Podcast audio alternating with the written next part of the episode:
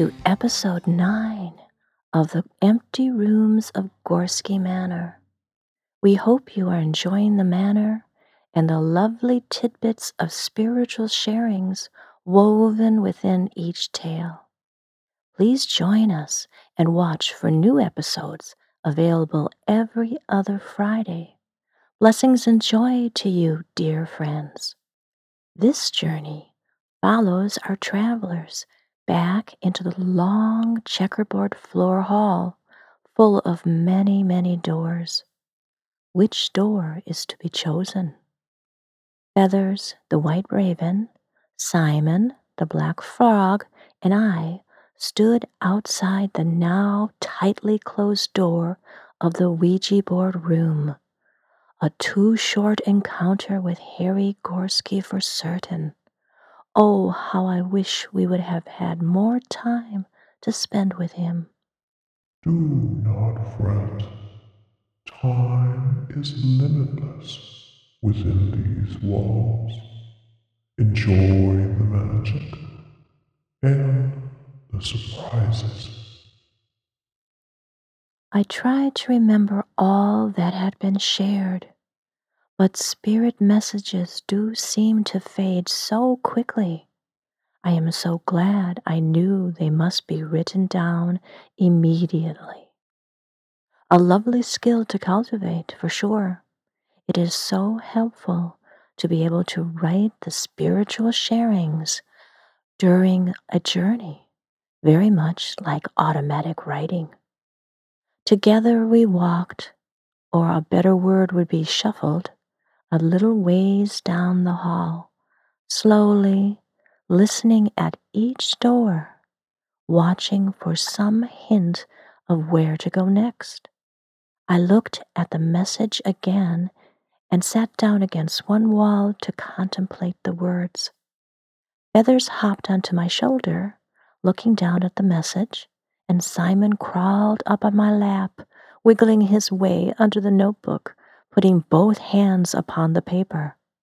I still felt unsure of him, but for now he was with us and his antics were starting to endear him to me. Maybe between the three of us we could make some sense out of this message I shared with them. When I journey with my friends, it is so very helpful to get others' opinions of what the message means. So, what do you both think? They both intently studied the words. I could feel their deep concentration and eagerness to help. The message read, It's been a long time. Well, that's Harry, of course. You are bound to the rabbit. Twelve nights, twelve clocks. Oh, well, okay, that, that we know. Ah, yes, you are bound to the clock spell. Twelve clocks. Feathers began. Oh, a spell, I said with excitement. I hadn't thought of it that way. Yet the message from voice that I had heard came again. Remember, a secret for you. Thirteen hours has the clock. Look to each hour. I looked to Feathers and Simon. Again, they had not heard the voice. I wasn't going to say anything, but then remembered.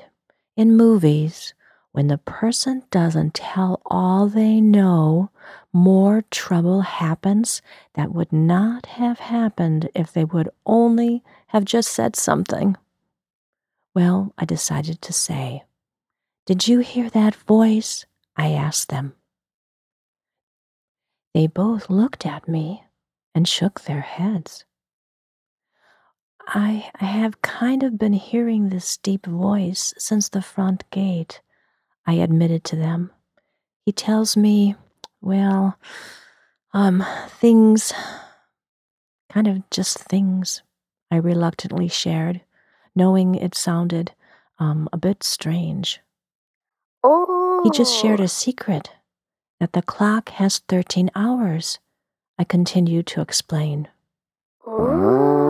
Ka. They both said it with excitement. I'm starting to think it's maybe Harry, but I'm not sure, I confided in them.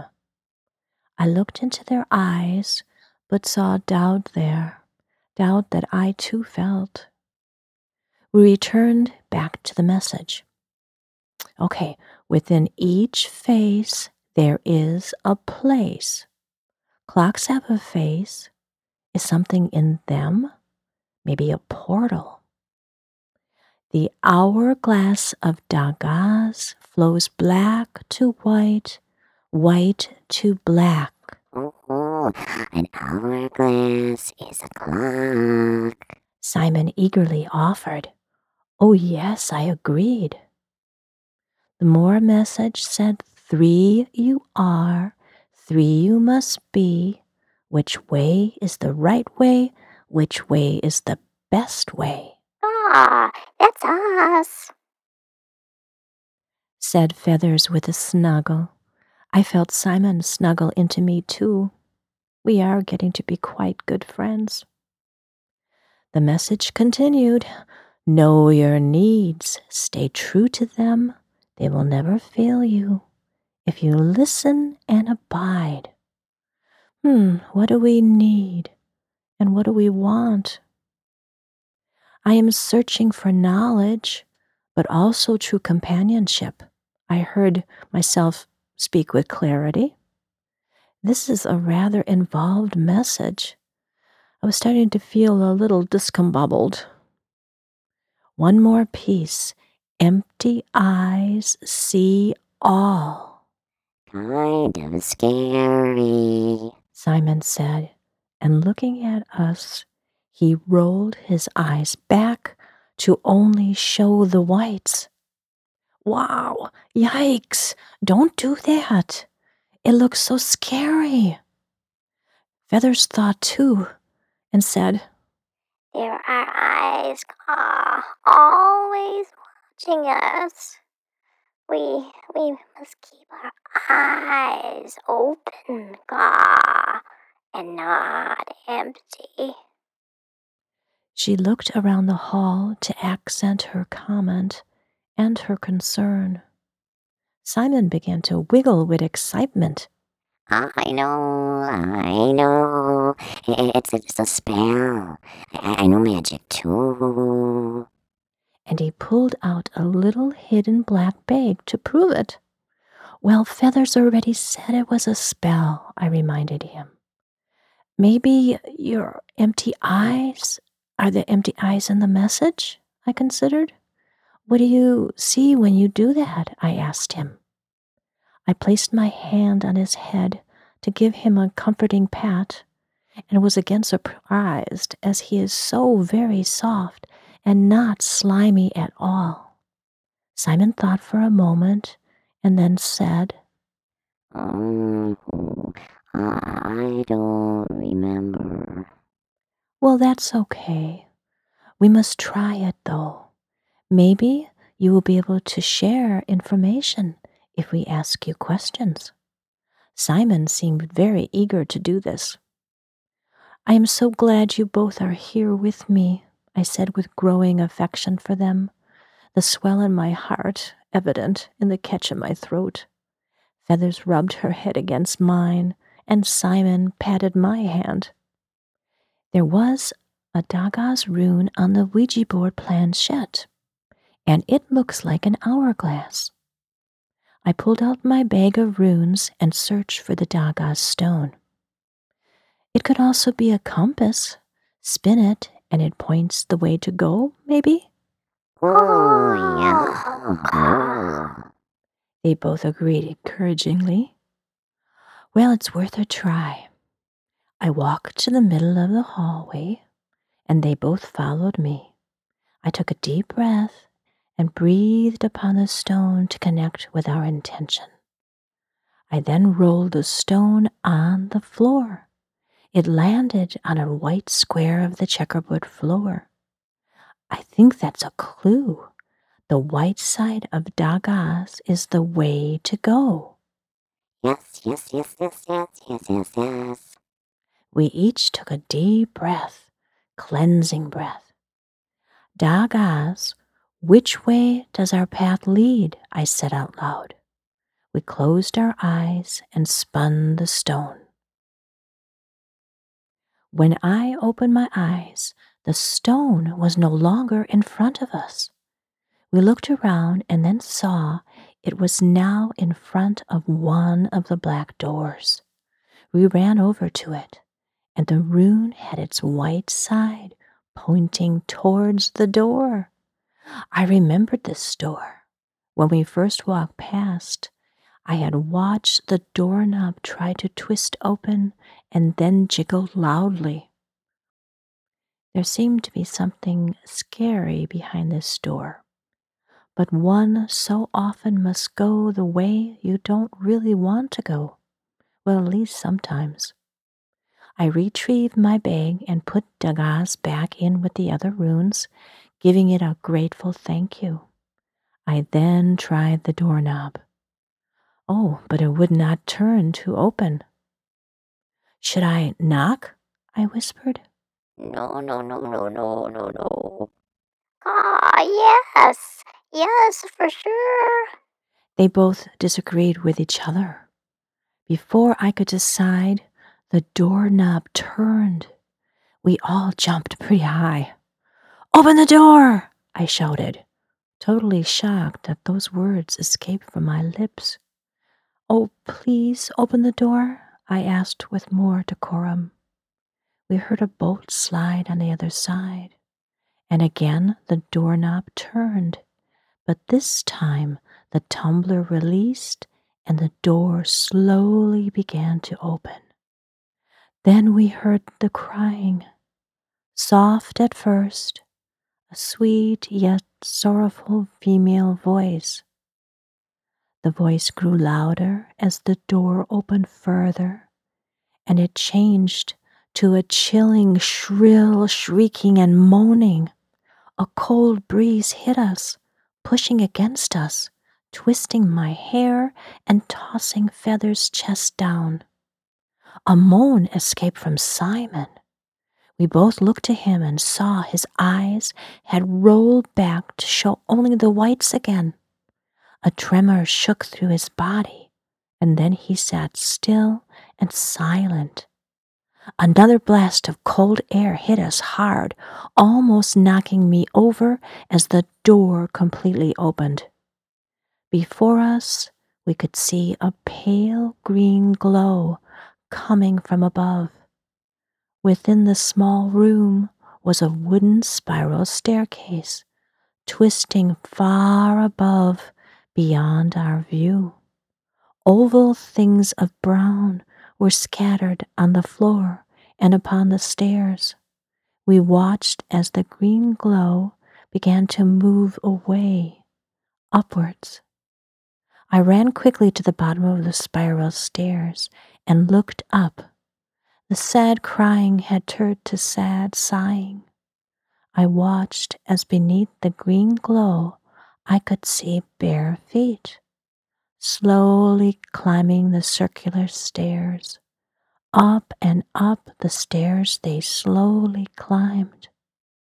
The stairs circled so very high above. I wondered if it led all the way to that top tower room. I couldn't see the feet any longer as they had gone too high. I looked to Feathers and Simon thinking we should follow. Feathers had flown to the railing of the stairs and was looking up, but poor Simon still sat in the hall where we had left him, frozen in his empty white eyes. I ran to him and tried to shake him awake, but he would not or could not. And then we heard the most awful scream. It cut through my heart and made me jerk with sudden fright and deep concern. I ran to the stairs, looking up where the scream had come from. The spiral stairs seemed to sway slightly, back and forth, as if hit by something hard. I squinted my eyes as I peered up into the shadowy green glow, and I could just see something swinging slowly back and forth, hanging high above from the stair railing. I wasn't sure, but I could swear I saw two feet dangling there.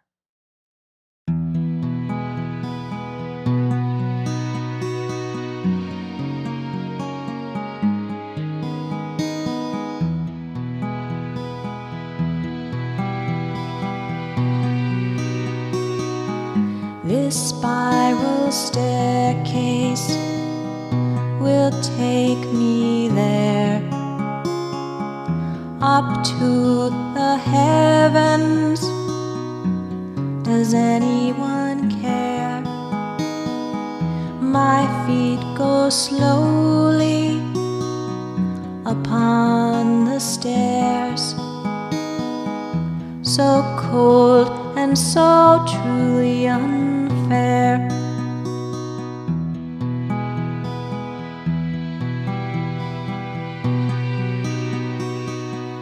Outside the window, the blackbird cries. I stop to listen. Does anyone care? My dress is white flowers green, so cold and so truly unfair.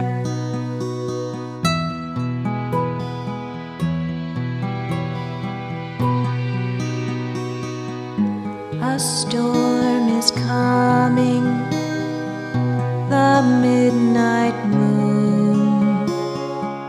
The wind is sighing.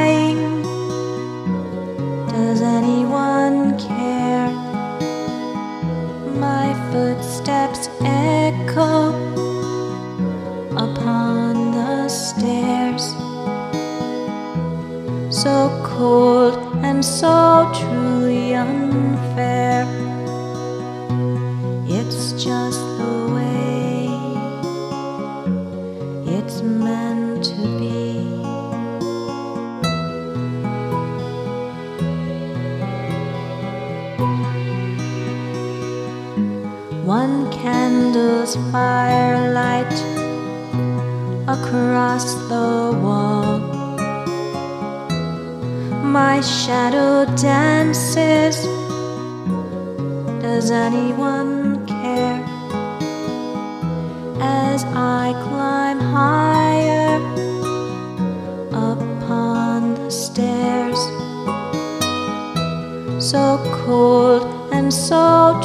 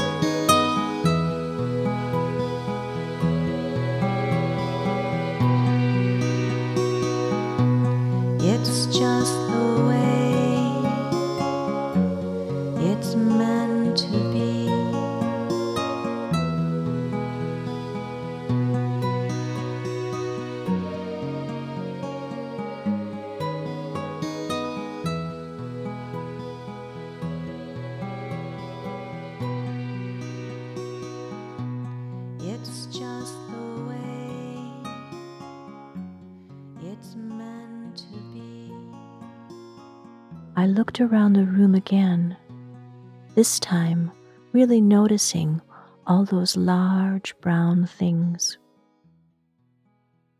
I could see they were acorns that lay in piles everywhere and were also strewn on many of the stairs. I walked over to one, picking it up to take a closer look. As I lifted it, it gave a kind of a sigh. I shook it. It felt solid, but something did jiggle from within. I turned it over in my hand and saw a rune carved there. The rune Nauthiz, a rune of your inner needs, the rune of sadness and overwhelm. I picked another acorn up, and it too had this rune carved upon it. I checked another and another, and they all were marked with the same the same sadness. Sadness grows into a seed. We heard Simon speak. We ran to his side and looked to his empty eyes as he continued. Oh, so small at first, but the pain never goes away. It expands, hardens until it can no longer be bared, carried, released. Please help her he said with a great sigh, and fell over.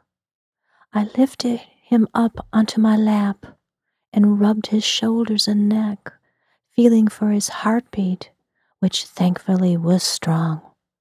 He gasped a big breath, then opened his eyes. He looked from me and then to Feathers and sat up with confusion. Are you okay? I said with relief. uh, what's going on? He asked as he hopped off my lap. I think you may have been in a trance, or maybe possessed. I told him carefully, not sure how he would take that. Oh, oh, wowee. I told you I know magic. I told you I know magic. What did I do? I explained to him what happened, and he said he remembered none of it. I think there is a ghost trapped on those stairs, I started. I think she needs our help. We walked to the base of the spiral stairs and looked up. I started up, but it was so very high. I shook the railing, gaining comfort as it felt solid and did not move. Okay, let's go, I said bravely, and stepped onto the next stair. Immediately, I began to feel a pressure. It pulsed into my heart, which soon was beating in time with it. I stepped to the next stair. It continued, but I could hear the slight tick as of a clock. With each step, I heard the tick which each next step I heard the talk. Next step, tick. Next step, tock. Tick, tock, tick, tock. As I moved up and up the stairs, the pace began to quicken. Tick, tock, tick, tock. I felt myself begin to run faster. Tick, tock, Tick tock. I forgot where I was, only concentrating on moving upwards, faster and faster. Tick tock. Until I stopped with a jerk at the tick, tick, tock. I took a deep breath. Oh, trying to calm down the heavy breathing from running up the stairs. I saw I was quite a way up. Feathers joined me there on the railing, but Simon was way down below.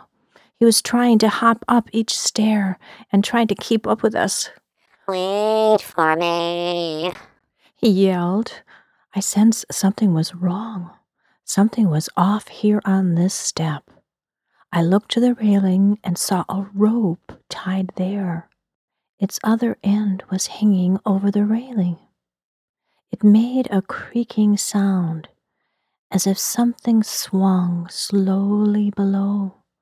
I moved closer, holding tightly to the railing, and peered over. There below me was a young woman, dress of white with tiny green flowers, long hair of sandy brown, feet bare and swaying from the rope that was tied tightly to her neck. I looked at her face and was shocked to see her bright blue eyes open, wet with tears streaming down her cheeks. She hung there, not trying to save herself. In one hand, she held some acorns. She raised them to look at them for a last time, then opened her fingers and let them tumble and fall, tumbling down to the floor so far below. We watched the acorns tumble down, and as we watched, they grew and expanded, becoming the size of the many large acorns that littered the staircase and the floor below. I returned my gaze back to the young woman, but she was gone. Only the rope swayed there, the end frayed with age. I sat on the step to steady myself and recover from what had just been witnessed.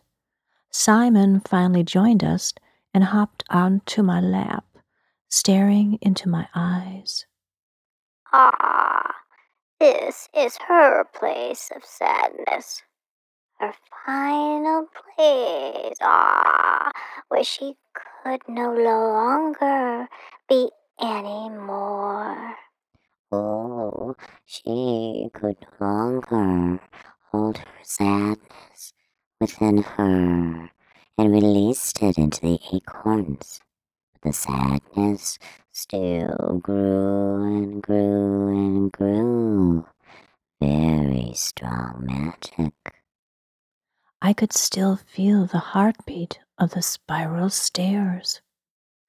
I think this is the heart of Gorsky Manor, I said softly and plaintively. Sadness feels to be its center, winding round and round in its endless spiral, winding round and round like a clock. Can we help her? Help her release and move on? What a sad existence to relive this moment over and over again. Feathers thought, The acorn, ah, the acorns are important. Maybe if we cleared them all away, she may be released. Ah. I thought for a moment and shared, I have an idea. As the idea popped, just popped into my head as they often do. Thank you, dear spirit guides who shared it with me. We must push all these acorns to the bottom, I instructed them. One by one, we began to roll them from each step and toss them down and down until they all filled the floor below. The green light still glowed, so I knew the ghost was still within these walls. I pulled a small black bag from my backpack. This is my sadness bag, I showed Feathers and Simon. A dear guide, Havering, the wave sister of tears, shared this with me long ago. She said to put all your sadness in the bag. Little objects that represent each sadness. The sadness will not go away, but it will be off and out of you, held safe as you don't want to forget, but you don't want to live it over and over and over again. Oh, wowee. Then, then, then what do you do? Well, since we want to help her move on, we will have to burn the bag. I said this with confidence that it felt the right thing to do. Oh, but the acorns are so big, and your bag is so small. Simon wondered out loud. Watch, I said. I opened the bag and took out all my items of sadness. I could feel a surge of their power over me, but I had to stay strong to help this ghost. I put them into my pocket and held the bag to my heart and whispered our intention to it. I held the bag for Feathers and Simon to do likewise. I could feel it awaken with eager energy for this work. I took a large acorn and held it in my hand. I whispered the word of sadness to it, and it quickly began to shrink. It shrank so much it was the size of a little pea. I easily placed it into the bag. Okay, I said now. Start bringing the acorns over to me. Simon, please sing us a working spell song. You said you knew magic. He thought for a minute and began to sing.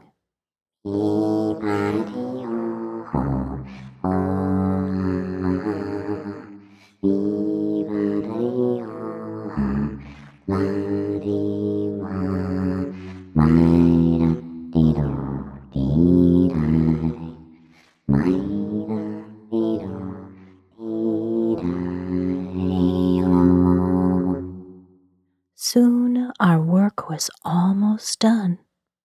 All the acorns were now safely stowed within the bag. We went to the corner of the room and I got out a candle. I swept the floor clean with my broom and cast a circle, which we sat within. I tied the bag to the end of the broom staff and lit the candle. Sitting close, our bodies and energy touching and combining together, I held the broom with the bag over the candle, feathers to my left and Simon to my right. They each placed their hands or wing on the broom, and we sang the magic word of releasing. Ra, la, si, na, na.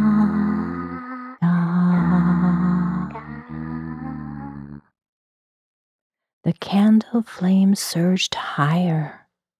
I could see spirits of fire join the releasing, bringing stronger energies to assist us. We began to hear the crying from above. She was awake and aware, but her crying had changed a cry of gladness and gratitude for this releasing. We continued to sing the word of releasing as we watched the bag begin to wiggle and shift. It began to glow red and then amber, and smoky tendrils escaped out from the top of the bag. I knew the acorns were burning. The tendrils grew larger and spiraled up and over to the stairs. We watched as the green glow came down the stairs to meet them.